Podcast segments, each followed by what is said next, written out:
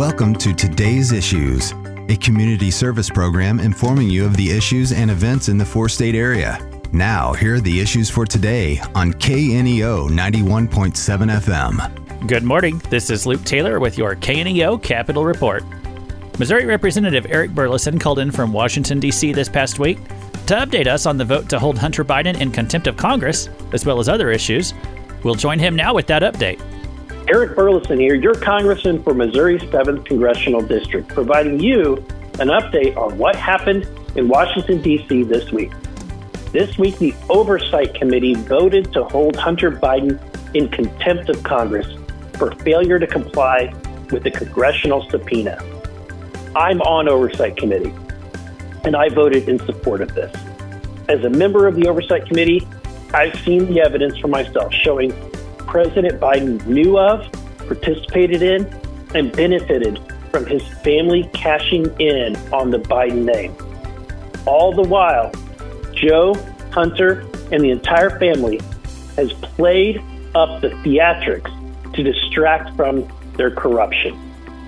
Not only did Hunter Biden fail to appear before the committee for a deposition, but he attempted to make a mockery of the Oversight Committee by appearing and then quickly leaving when we took up the resolution.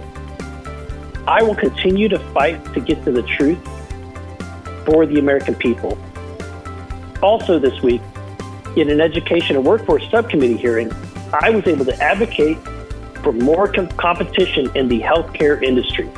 While Democrats see government as the answer to healthcare woes, I believe the real obstacle to affordable and access lies in over regulation. Complicated rules stifle competition, they limit choices, and they raise costs for everyone. The House passed three bills this week. We passed the Stop Settlement Slush Fund Act of 2023 to prohibit the government from using settlement agreements to funnel money to special interest groups. We also passed two resolutions under the Congressional Review Act to block the Biden administration regulation.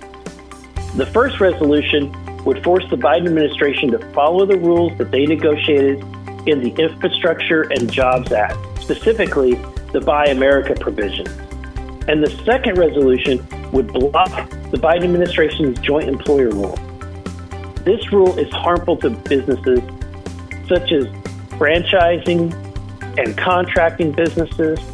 It undoes decades of precedent and placing regulatory burdens on small businesses and franchises. I am a co sponsor of this resolution. This week, the latest episode of the Fresh Freedom podcast dropped with special guest Chad Wolf. Chad is the former acting Secretary of Homeland Security under President Trump. This episode focuses on the, the Biden border crisis and how we can fight back to secure our border.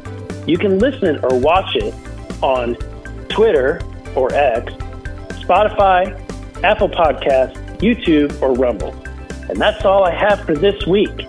If you need help with any federal agency, or you'd like to write me or subscribe to the weekly newsletter, head on over to burlison.house.gov. Eric Burlison here, fighting for you. 7th District Representative Eric Burlison can be reached at his Washington, D.C. office at 202 225 6536. This has been today's issues. For more information about the issues you've just heard, call 417 451 5636. Today's Issues is presented as a public service of KNEO 91.7 FM, a Sky High radio network.